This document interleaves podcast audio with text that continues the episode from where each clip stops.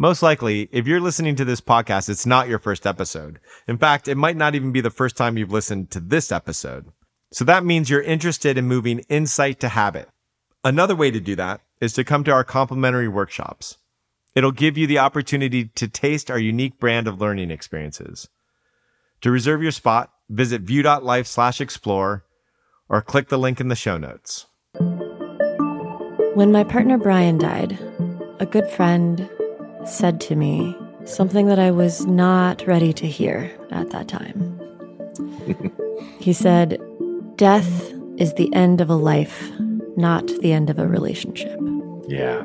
Oof, that gives me chills. Welcome to The Art of Accomplishment, where we explore how deepening connection with ourselves and others leads to creating the life we want with enjoyment and ease.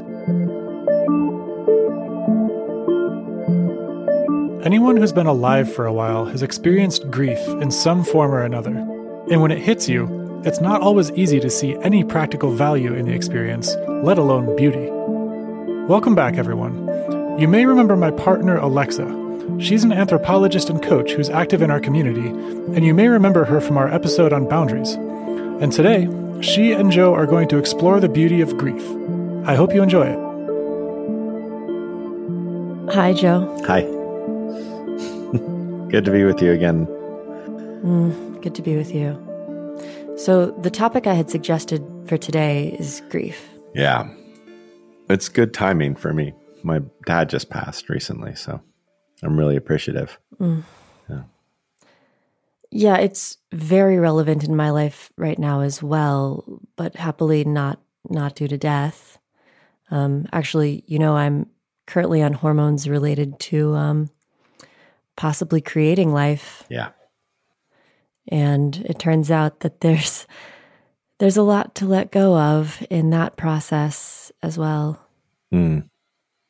That's true. I think the, I think the most important thing to start with is what the hell do we mean when we say grief? Because that can mean so many different things to different people. I remember as, uh, as I was thinking about this interview, I was asking different people what you what you know what do you see as grief? And my daughter, when I asked her, she's 13. She means, do you mean giving somebody grief, or do you mean like grief? I was like, oh wow. She's like that first definition, that first way of using the word, it's like I've hardly thought about it in in years. So, so I think that I think before I can answer any of the questions, I think it would be good to set, just set the set the level of like what what the hell are we talking about when we say grief?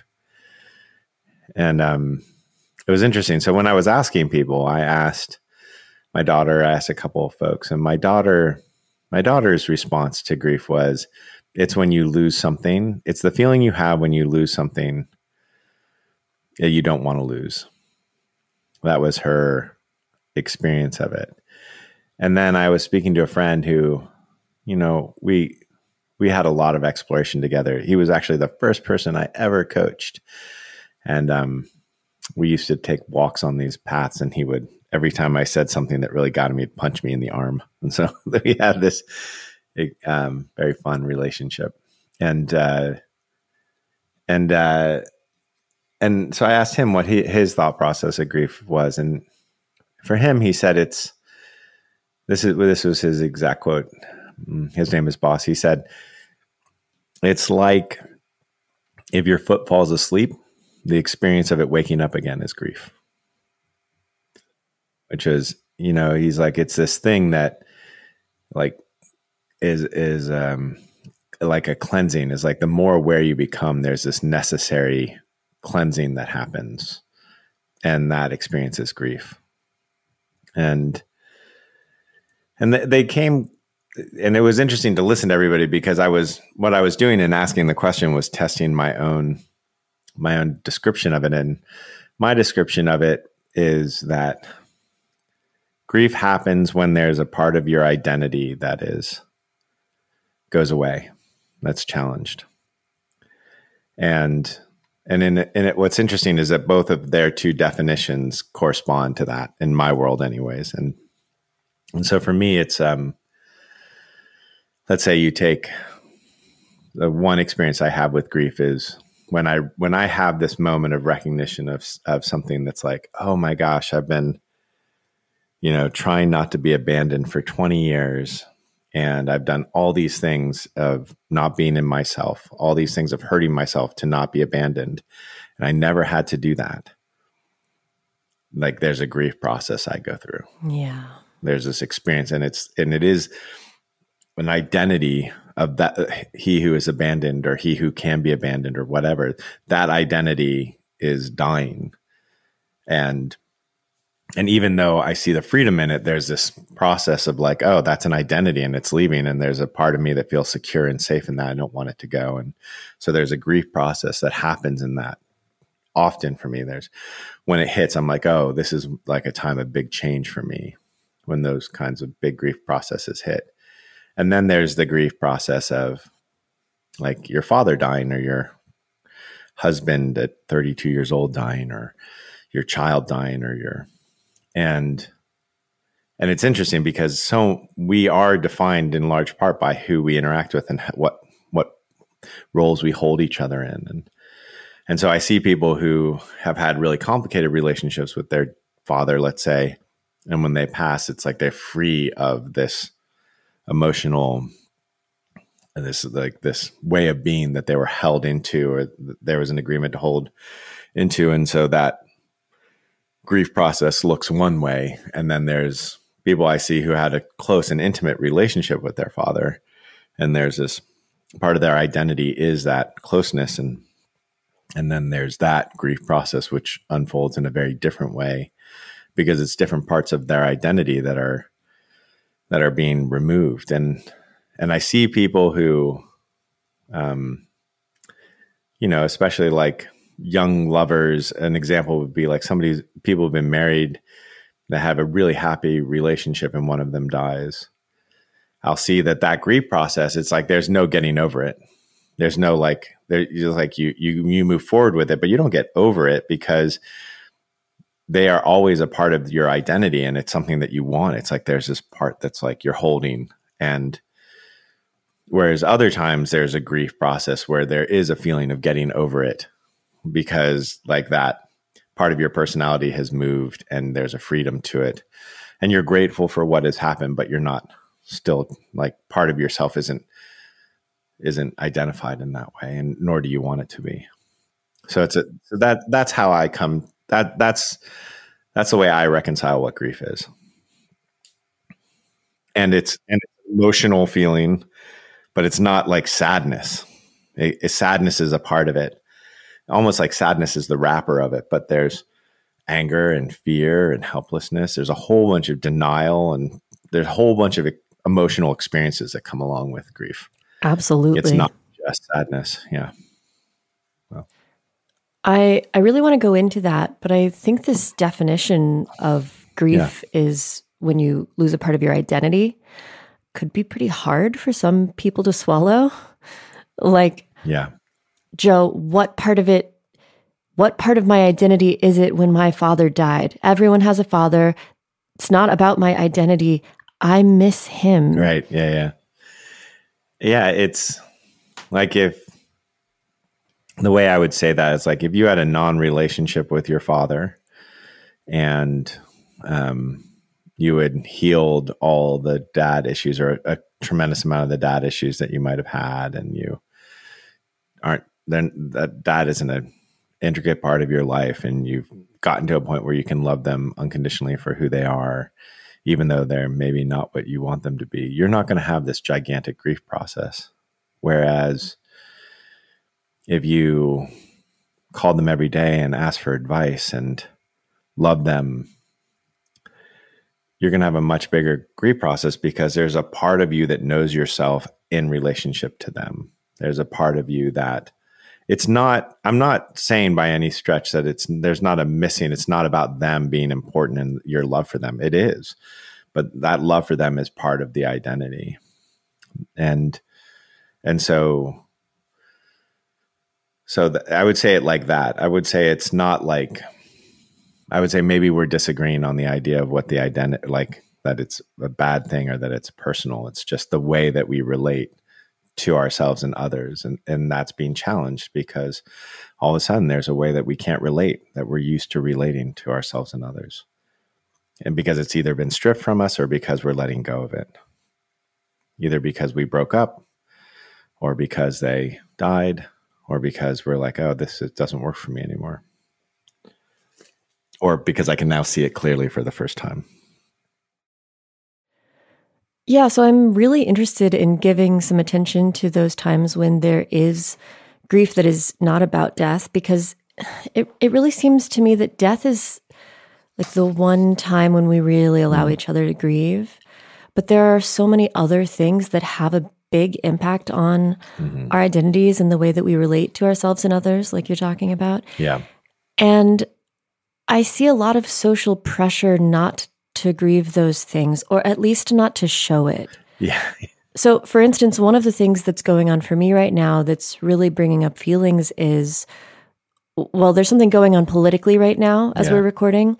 And I'm seeing a lot of people, especially uterus havers, grieving. And I'm hearing women privately say that they don't feel seen or supported in their feelings. But then I'm seeing a lot of posts on social media like, okay, have your feelings, then fight. As if fighting isn't part of a feeling. Um, yeah. So I think, yeah. So yeah, there's a lot of topics in that one. just to start the answer to the original question that you asked, um, I think there's a helplessness in death that people don't know how to contend with as much. So it's really easy. Oh, you had a breakup. Oh, Roe v. Wade. Oh, whatever experience that's happening. There's like, here's an action you can take. Here's something you can do. Here's how you but with death, it's like you don't get to do that. Like, and so I think that's why people behave differently around it. The more the grief is, there's more helplessness in grief. The more we feel incapable, the more it's like I'm so sorry. Instead of like, okay, now we're gonna fight or whatever it is. So I think that's the first part. Is to that's my that's my experience of it as to why death has a different we handle the grief of death differently i think that other thing that you're tapping into there which is i think there's a way to say that like most of societal most of societal maybe most of humans pain and suffering comes from unprocessed grief. Oh that's a big statement. Yeah. I think there's if you think about it the way i like think about it this way that um, when I talk about grief as the identity, um, it is people fight over their identities. I mean, they even call it identity politics. And, you know, we're Christian, you're Muslim, or we're black, you're white. That's all identity. Uh, my way of thinking is right, your way of thinking is wrong. Like all of that, most of our conflict, boyfriend girlfriend conflict, is wrapped up in an identity of oh i'm i'm going to be abandoned or i'm i need to fight for myself or i need to and so so when i'm saying unprocessed grief i'm saying there that most of our fighting comes because our identity hasn't been dismantled in a way that uh, creates peace in our system and therefore we project it out into the world and so I, when the, when you have societies, there's like examples of these in Eastern Africa and other places. That, and the, I don't have a huge amount of experience there, but when I hear read about these cultures where they have grief rituals and they're grieving individually when they're grieving as groups, there's a lot less conflict and there's like that's part of how they resolve conflict. If you look at um, South Africa when the when the apartheid shifted they did this thing truth and reconciliation and it was like it was like a national grieving process and and it allowed the transition to be very different than it did say in the other countries nearby that switched. Um you know a lot less volatile.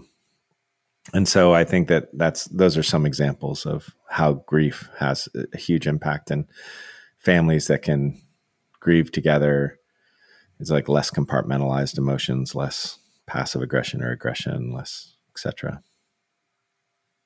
So. Yeah, so so again, tying these two threads together, sort of the importance of dismantling our identities in this way. And then this thing where people are often uncomfortable around others' is grief.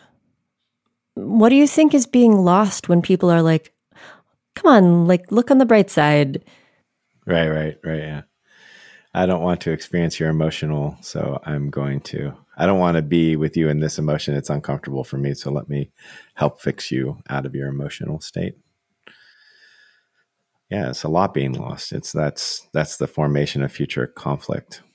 I wonder. It's funny you were talking about you know the Roe v. Wade decision that happened recently, and I'm curious. Like, there's real grief on both sides of that, right? I'm sure that there are people who cried for unborn children, that grieved for unborn children, that probably on a regular basis thought about all those children that were uh, unborn children, fetuses that were dying and and had grief experiences.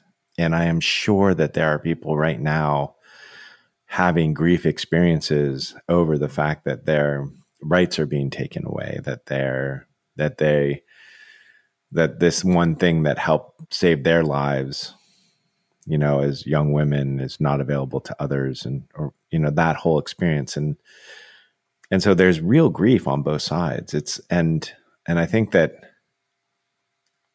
like our ability to see that and feel that and be with each other in that is the solution to the problem, not one thing or an, like one way of handling it or another way of handling it. Mm. And it's not in a law. I don't think that there's a law that's going to make this issue go away either way. Um, for everybody, I think there's a there's grief on both sides of it. Oh, I see the truth in that. This definitely goes so deep in our society. But I just know people are out there like,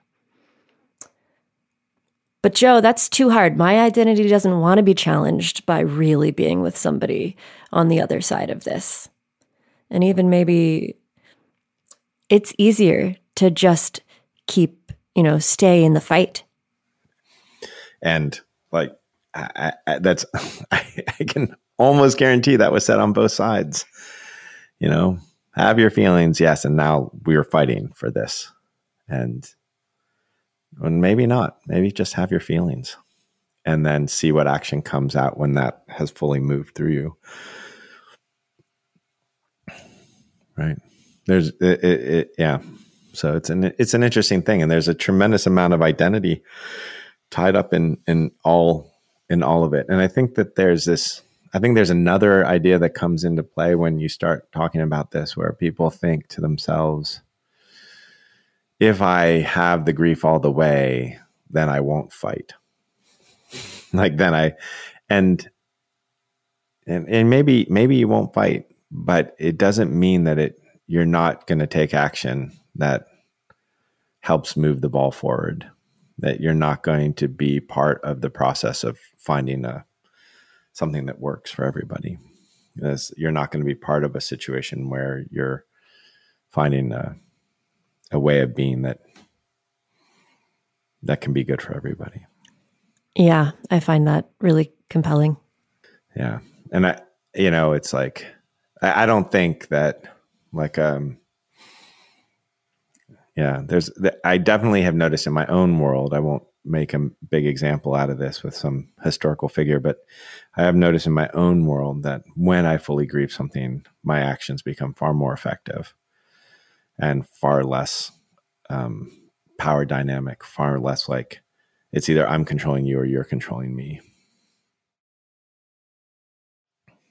And i mean the, the example of this that i use a lot is like in my is in my marriage where you know we've been through many marriages together my wife and i and um and there's times when we're where we've been in it where it's like where i have to grieve the marriage i have to like assume that my marriage is lost and i have to have that full i don't have to i choose to have that full experience of visualizing the marriage being done and losing somebody who's incredibly important to me and in that process I lose the identity that's getting in the way of us being together. And in that process, I can be true to myself because I'm not scared of the emotional experience of losing her anymore because I've already gone through it. And so I can be true and I can be myself and I can be undefended and I can be loving without having to prove anything. And then that allows the relationship to heal. Hmm. Okay, so that's really compelling again. And again, it strikes me as being just really advanced techniques. like, okay, sure, but how? How do I do this? And for me, really, actually, me, you know, Joe, that I lost a partner several years yeah. ago. And now my partner today, yeah, you know, he has a very high risk tolerance. Yes. yeah. Yeah. So I spend a lot of time afraid that he'll die. And you know, I I want that thing that you're describing. I want not to be afraid all the time of losing him. And sometimes I try to pre-grieve it but it just seems so big. I, I don't mm. know how to get there. How do I grieve someone that I have not, in fact, lost? Um, yeah, it's a great question. I don't know how to describe how to have emotions very well. I, I can say that one of the things that I would ask myself if I were in your shoes is what would what would I have to feel if I couldn't feel the fear? if the fear is like constantly coming up and not moving, then I would say that there's an emotion underneath that is looking to be felt, whether it's anger at him for continuing to take the risks or anger at yourself for, um, you know, finding another man that could, could, to, could die or whether it's, um, sadness over is unre- some unresolved sadness. Um, you know, there's helplessness, all those experiences. So I would, I, to me, it's like it is the the fear emotion is caught and is preventing some fluidity in the system, and so, um, also you know you can you know some of the breathing techniques that can really help bring some of the emotions forward, and they're all there. It's it's more a, ma- a matter of like, I mean, worst case scenario you can just fake it and it and it and it can open up a channel so um you can say oh maybe it's these three emotions and i'm going to go and experiment with them and i'm going to play the part of an actor and and i think this is this is a this is a very specific nuanced way and it's and it works really well so i just want to say how specific it is and so it's the idea is that i'm going to play the role of myself being angry. I'm not going to lose my the idea that I'm an actor and that this is just a performance, but I also am going to try to make it the most convincing performance. And that experience is can often open up the floodgates and allow for the for the stuff that's really in there out. Because a lot of the times it's it's um, it's having the emotional experience is not um, resisted in the head, it's resisted in the body. And so if you act as if, and then the body, it's like it starts blurring whether to be scared of this emotion anymore or like it allows for a certain level of safety that then the body can go, okay, yeah, let's do this. Oh yeah, that's that's certainly been true for me. Um, yeah, something that Brett and I and our roommate in early lockdown did kind of almost on instinct was um, Brett led us through something that he learned from you, I believe, the six positions. Yeah, yeah. Mm-hmm. Um, where you embody each of these six different emotional states. And then I just had this idea to take it on into the seven positions of grief, the seven stages of grief, but embodying each one of them. So I just looked those up on my phone, and for about one minute each, um, like per stage of grief, we embodied one of these, and all three of us had these really big emotional movements. That's awesome. Yeah, um, yeah. So that that exercise is one of many exercises that are about helping us with emotional fluidity, which I think is, you know, if you're thinking about the heart, the work of the heart instead of the head or the gut, there's kind of two main components of it. One is to learn how to be undefended in your love, unconditional in your love, and the other part is emotional fluidity, allowing all the emotions and letting them move through you. And you can literally, the six positions is one of the ways that it's all about like, oh, I'm going to experience, I'm going to embody certain emotional things just like I would a stretch. And, and that allows more fluidity because I'm stretching my capacity to have emotional experiences. And so I had never thought about how to, I'd never had the concept of, oh, let's do this like in the stages of grief. And the stages of grief themselves, they don't entirely resonate with me. They do and they don't, meaning I think that you do experience all of those, or there's a good chance to experience all those. I'm not. I've noticed that people don't always experience them in that order, and mm, definitely are, not always in that order. Yeah, and also sometimes some of them don't happen for some people's grief process, and other ones do. And but I think that it's a really nice map of of a territory that you know is a little bit like an Escher map where you, you can you need to turn it to the right way to see the perspective that's helpful to you, but um, but yeah, that's a really, really cool idea. I'm immediately thinking about how you could use that same principle. Okay, what are the emotional arcs that people take under different circumstances, and and how do you put them in some sort of order so that it, it allows for the full movement? That's a great idea. Yeah, and and I think it, I think the thing for people who are listening, just to um, the general idea behind the six positions is that, that there are six emotional experiences and you put your body you find a place that your body your body wants to go there when you're in that emotional place or you, you evoke that experience through that body position so an easy one of these to think about is like as a kid and you're yearning you always have your hands up in the sky you're looking up it's like hey lift me up mom. Hey lift me up mom. That physical experience creates an emotional reaction in you and then the idea is to amplify and like allow those all those emotions to move through you. Yeah so the way that i have done this grief ritual is it's the seven stages of grief according to me which by the way i don't think that even the original author of the seven stages of grief had any intention that they were um, going to be linear or that you were going to go through them in any particular order um, but yeah, so for me, it's sadness, fear, anger, maybe shock, maybe denial, acceptance, and gratitude. Mm. That's nice. Yeah.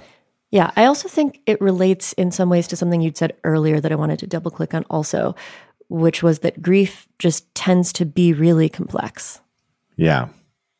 Yeah. That's the thing I was thinking about. Like, that ritual is like such a beautiful idea of like how to prime the pump. You know, like, oh, we can do this and we can have these experiences. And when grief moves fluidly, it can go from anger to sadness to anger to sadness to anger to sadness to fear to anger to sadness. Like it, it like there's just an interesting way that it moves where it, you know different waves come through at different times. It's not it's not as what do you call it? It's not as um it's not as linear or logical as we would like it to be, or some of us would like it to be. Right. Yeah, I know that um, after Brian died, you know, it took me probably at least six months just to move right. on from yeah. sort of the acute stage of grieving. Yeah. It, you know, it's never perfect. I mean, I'm sure that if my if I had just grieved my wife and our marriage and then we actually did get a divorce, it would be, you know, there would be more stuff there. But it does allow for the movement. It does allow for um, more clarity. Every every part of the process allows for more clarity. And when the when when you get to the point that you can listen to the body and and like for me, there's this process of my brain will say things for each emotional state. Um, oh, there's no reason to be angry. I mean, uh, why would you be angry at someone who just died? You know, or um, hasn't this gone on long enough or shouldn't you have grieved more by now or there's so many things that the brain says and my my relationship with that is oh so cool i've heard from you a lot. I've lived with that. I'm going to just listen to my body. I'm just going to listen to the grief right now. I'm just going to follow the grief. That'll be my that's what i'm going to surrender into for a while. And i don't really the, the mind doesn't know how to like the mind's relationship with emotion with the emotions are is usually pretty wonky for most people unless they really have had a lot of a lot of work with the emotions the the mind just doesn't really know. Like i love when someone says like when, when they say something like um like it's like it, it, there's no justification for that emotion you know? There's no it's it's not logical to be sad about this. It's like yeah the emotions are definitely never li- it's not logical to be happy or joyful. It's like that yes correct. Like that uh, so to me it's about listening to the body uh, and and allowing the emotions without commenting on them not having some sort of head trip around it. I love the mind but just it's not equipped to handle emotions very well it just thinks its job is to manage them, which right doesn't work. Yeah. No, but it's hard if you grew up in our society to let that management go, in part because people just expect each other to be in the managing. Yeah. It's actually, this is one of the reasons that I wanted to talk to you about this topic. Um, you know, because of the circumstances for me around Brian's death, I processed my grief a lot by writing. And so a lot of people saw what I wrote, like on Facebook. Um, yeah. Um, and as a result of that, people reached out to me for many years when something would happen in their lives or their friends' lives. Mm. And that was really great yeah. in a lot of ways. Um, I really got to be there for a lot of people and a lot of people my age didn't really know very much about, you know, about acute grief. But I did have a couple of experiences that were uh, leaving something to be desired. So um, I had a, I had one one experience with somebody that I didn't know that well who reached out to me when his wife died. And we talked about some of these topics and how you can really let yourself have all of the emotions that come as part of grieving, including anger. Yeah. And we had this conversation, and he was like, No, no, it's inappropriate for me to have anger. uh-huh. And I was like, Come on, man. Your wife died really young of cancer. At least you can be angry at cancer. Yeah. Yeah. Start somewhere. And then pretty soon after that, he called me again and he was like, Hey, thanks so much for talking to me. And based on your sage advice, yeah, I know. Was, uh oh. Uh oh. I didn't mean advice. Um, based on your sage advice, I really let somebody have it on the airline today. And I was like, oh, that's not what I meant. yeah, that happens a lot. Um, yeah, that absolutely. And what's interesting is that there's nobody who goes through the grief process. Very few people who go through the grief process without like shame, and they'll shame themselves to the exact opposite. I'm not crying enough. I'm crying too much. This uh, that happened too quickly. This should happen. This shouldn't have taken so long. And you know, oh, I can't be angry, but I can be sad. Oh, I can be angry, but I can't be sad. Like everybody seems to like on in mm-hmm. some level question their grief process. You know, I recently was with a a woman who had lost her husband after 53 years and and a, a woman who like sadness doesn't move for her easily. It's been pretty compartmentalized. And anyways, she she was just saying, you know, I, I don't want to admit it, but I feel relief. I'm like, you know, it's it's okay to feel relief. And immediately she started to tear up. And then immediately she shut it down. And so what's interesting is we tell ourselves that one of the emotional states that we feel is not okay in the process, but what that does is it shut down it shuts down all the other ones too. And so it's like or or it makes them spin. It makes it like, oh, and I'm right. still scared and I'm still scared or I'm still sad and I'm still sad when we tell ourselves that we can't have one of the emotions uh, and because what because they're illogical or because it's it's not appropriate or blah blah blah blah. But if you're not doing them at anybody they're all appropriate. They're all great. They all offer relief. Yeah. I don't know how many times by the way i've, I've had my no matter how often i'm like do not I do not recommend and nor do I suggest putting your anger on somebody or your sadness on somebody or at them. Somebody still hears it as, oh, cool, I have permission to yell at somebody, to yell at people. no, you're just shame. You're just creating a cycle of anger and shame, you know, but yeah. Yeah. So you're not alone in that. Having you. oh, yeah. Thanks. I appreciate that. Um, and, and actually, it strikes me that when you're sort of like looking out at this this big scary yeah. sort of cloud of grief ahead of you, maybe it's actually easier to create a cycle of anger and shame because that's something that you're used to as opposed to moving on into yeah. the rest of your grief. Yeah. I, I, so I had one of my mentors case passed and it was unexpected in a weird way because he had cancer, but he was healing the cancer and then died of a heart attack. And it was really interesting. His death taught me a tremendous amount, maybe even as much as his life did. And so the first thing I learned from his death was, you know, I asked for a, a circle of his friends. And his very close friend got very angry at me for asking for that. But I asked for it and it happened. And everybody there was like 25 people and i was kind of halfway through and it was like sadness sadness sadness sadness sadness and that was the appropriate thing and i just fucking got so angry. I was so pissed. There was no reason for it of course. And and you could just see the whole room like went to another level. It was sitting there in the whole room and nobody would express it. And the expression of that anger allowed for so much more depth and movement to happen in the room and and a, a, variety of emotional experiences. So that was one of the things I learned, and in that process, the one of the other things I learned in that process was that the more story there is, and we have that episode about story. The more story there is, the more conflated the grief process becomes.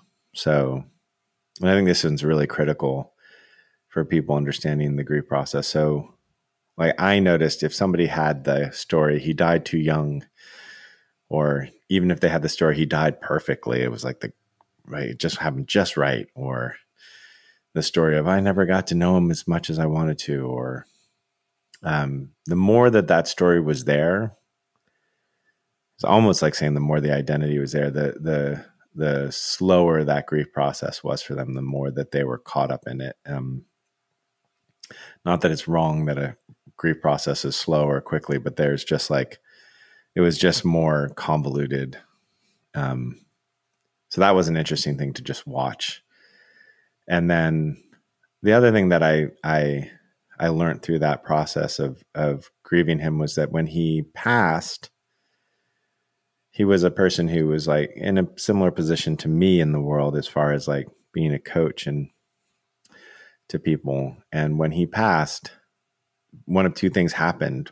Either the people that he was serving collapsed, they were dependent on him, and they collapsed, and their life went, you know, back to the where it was before him. And some of them, it was like it was freed. He because he was no longer there to, you know, because he didn't need to be needed in their lives anymore, they, the, this huge freedom happened to them, and there was this explosion of creativity and capacity that happened in their lives. It was really interesting to see that process at play of of how his identity held their identities in place in different ways. The same identity from him, which is was needing to be needed, and it was important to him to help people. Um, how for some of those people it kept them unempowered and from some of those people that it prevented them from having the full expression of themselves it was really interesting to watch mm. and i you know and uh and so it's it's interesting and i think that grief process and it was like, yes, that's that is the identity shedding in different ways and the the identity holding pattern between people. You know, that hopefully if you're in a really good relationship that is constantly in question, you're constantly changing the way that you interact with each other and your identities are constantly shifting towards each other. But we do we do have that tendency to hold each other's identity in place. It's why we don't do couples and groundbreakers typically because it's like harder for someone to transform when somebody who is has a lot at stake with their transformation is in the room. Yeah, which again points back at your suggestion to grieve a relationship that you're in on a regular basis. Yeah. So the thing that's coming up for me now is it seems like we've talked about all these different components of the grief process, but I'm not sure we've really talked about what is beautiful about grief. Yeah, I mean, my friend said it really well, right? It's the the feeling that you have when you realize that your leg's been asleep and you're waking it back up. Like there's a there's a freedom on the other side of the identity, and there there's an implied love and care. We don't grieve for things that we don't have love and care for. And so it's a far more direct and intimate conversation or uh, experience, far more direct and intimate experience of love and care. It's like you're you're not when I talked about emotional fluidity and I said uh, or about the heart, about like the work of the heart, and it's the emotional fluidity and it's the undefended love. The grief allows us to be far more undefended in our love. You know, the grief, the grief allows us to be have that empowered, what I would call empowered love, where we're not running away from ourselves or leaving ourselves to be loving and we're not defending ourselves with the idea that the other person's lack of love can hurt us. We're accepting that. I, I talk about that in another phrase where I say, um, every time we allow our hearts to break, it increases our capacity to love. So, yeah, life, the more we grieve, the more loving, the more peace, the less I, less, you know, identity is holding us away from who we are. Oh, I love that. I'm I'm amused how much of this interview has been about identity. That was really unexpected for me on this topic. There is something else moving in me. Let's see. Uh, yeah, it's this. So, when my partner Brian died, a good friend said to me something that I was not ready to hear at that time. he said, Death is the end of a life, not the end of a relationship. Yeah. Oof, that gives me chills. Yeah. Oof. And at that moment, I was pretty much like, How dare you say that? Our relationship is clearly over. Yeah. Yeah. As we're talking about him now, years later. Right. exactly. Right. Yeah. Yeah. Yeah. So eventually, I moved into a lot more of the grieving process out of that initial place. And now I see very clearly that the rest of that process, allowing all those different parts in, into my awareness, into what I was doing in life at that moment. And sometimes it was like I was putting my face on the floor. And this thing that's happening now with my face on the floor and whatever kinds of sobs and yeah. weird sounds that are coming out of me is a development in my relationship with Brian. Yeah. Yeah. Yeah. Yeah, that's so so incredibly beautifully said. And it's interesting because I would say because of that grief process that you went through with Brian, you show up differently for Brett. Yes. Like without that, yes. you would have showed up differently. And so his relationship with you, that continued relationship, even now, it affects the relationships that you have. And and your grief is changing your relationship with him as well. Meaning, like I would my assumption would be that your relationship with Brian is far more clean now. And and so it's it, and and to pivot that to like non-death is I I don't know if I've told the story. Maybe I have had a close friend who was like drinking too much, business was going to shit, had a girlfriend, lifestyle was bad, habits were bad. Girlfriend broke up with him. It was the love of his life. He mourned. He wasn't going to. I was like, "This is what you got to do, bro." it was. It was young. I, I gave advice, and I was like, "Bro, this is what you got to do. You got to like mourn the fuck out of this." And so he would drive to Yuma, Arizona every day, every once a week he'd drive there, once a week he'd drive back. And he would just, he's like, I cannot, I can't tell you the sounds that are coming out of me. Like I did, wouldn't even have thought those sounds were possible. And it was just this wailing and anger and fear and shaking that would happen in this car ride in this big open desert. Six months later, he's not drinking. He's in shape. He, his business is going well. His like, and when I was talking to him about it, he goes, "Yeah, first I was mourning the loss of the girlfriend, and then I was mourning everything that allowed me to be in that relationship, everything that had it so that I was seeking the love and running after the love, and instead of receiving the love, all you know, the relationships with my parents, like he just mourned." far beyond the loss of this one thing and into everything that allowed for that in his life totally transformed his life. And I can't tell you, there's countless stories I know of people grieving like that. And that's what I mean by like that, like how much of his like pain and suffering that he, for him and that he caused other people in his drinking and his bad habits or in the failed business or how much of that was just grief how much of that was just unfelt grief and yeah, it's just, and it's an amazing thing. And so anyway, yeah, that's the yeah, that's so beautiful. That that's exactly what I was trying to point at. yeah, I see. and and and oddly not dissimilar to your experience with Brian. You know, like there's a yeah, one's a death, one's a you know a loss. They're both losses, one's a death, but the experience is really the same. Right. There, there's differences, but there's something there, very similar. There is, and there are differences, but I actually feel much more clearly now since Brian's death that breakups are absolutely worth grieving and grieving deeply. Yeah. And there's really something being lost when people are like, "No, I'm fine. I'm moving on."